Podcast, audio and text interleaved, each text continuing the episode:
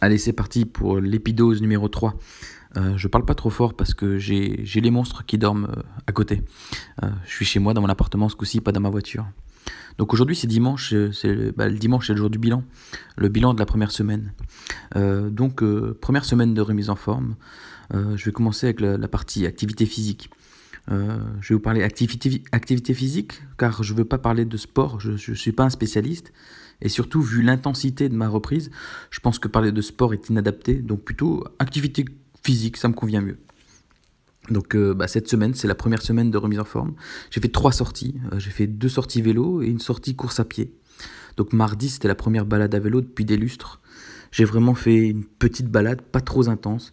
Je veux pas démarrer trop fort et me blesser. Et si je veux multiplier les sorties, je pense qu'il faut pas que je force sur la machine. D'autant plus qu'elle n'a pas servi depuis trop longtemps. Euh, donc première balade euh, en milieu d'après-midi sur l'un de mes jours de récupération. 14 km, 45 minutes, 20 km heure, ça c'est Runkeeper qui me le dit, l'application que j'ai téléchargée pour l'occasion. Cette première sortie m'a fait du bien, euh, mais j'ai pas de fierté particulière, juste une bonne dose de plaisir de se bouger. Ensuite, là, je suis super méga fier. Je, me suis fait une sortie running samedi matin. Pourquoi je suis fier? Un, bah normalement, je n'aime pas trop le running. Euh, deux, je suis parti courir à 4h30 du mat, un truc que j'avais jamais fait de toute ma vie. Je pensais que c'était impossible pour moi de faire du sport avant d'aller au travail. Eh bien, je me trompais et je pense que je vais recommencer. 4h30, oui, je vous l'accorde, c'est louche. Mais pour vous, c'est louche. Moi, je commence le taf à 6h euh, et je travaille en journée complète jusqu'à 20h30, 21h. Donc, en général, pas trop d'autres dispos. Je vais voir si je peux mettre peut-être en place une routine du matin. J'ai entendu dans beaucoup de podcasts, euh, je cite là Nip Life, Relife, Nip Tech et d'autres, que la routine du matin était bénéfique. Pour le moment, je n'ai pas développé le sujet, mais ça m'intéresse. Au passage, écoutez ces podcasts. Si vous voulez améliorer votre qualité de vie, il n'y a pas de meilleur conseil. Pourquoi je suis fier encore? Bah, J'ai couru plus que je pensais et sans m'arrêter. Runkeeper me dit 3,5 km, 30 minutes, 7 km heure environ. Ouais, c'est pas beaucoup, c'est très lent, je pense, mais pour une reprise, ça me va super bien.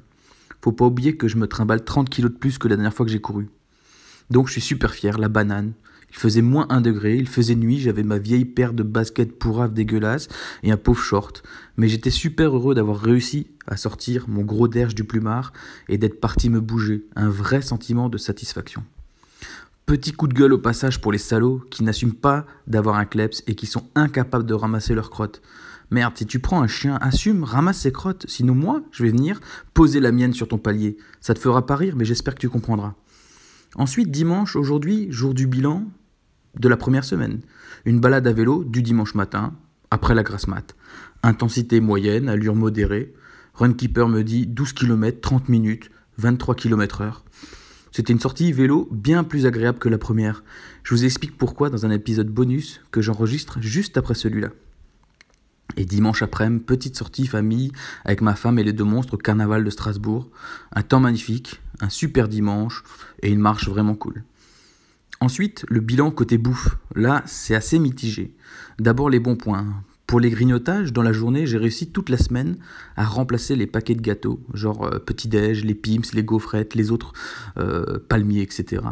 Euh, ou palmito plutôt, que je mangeais dans la voiture. je les ai remplacés par des fruits.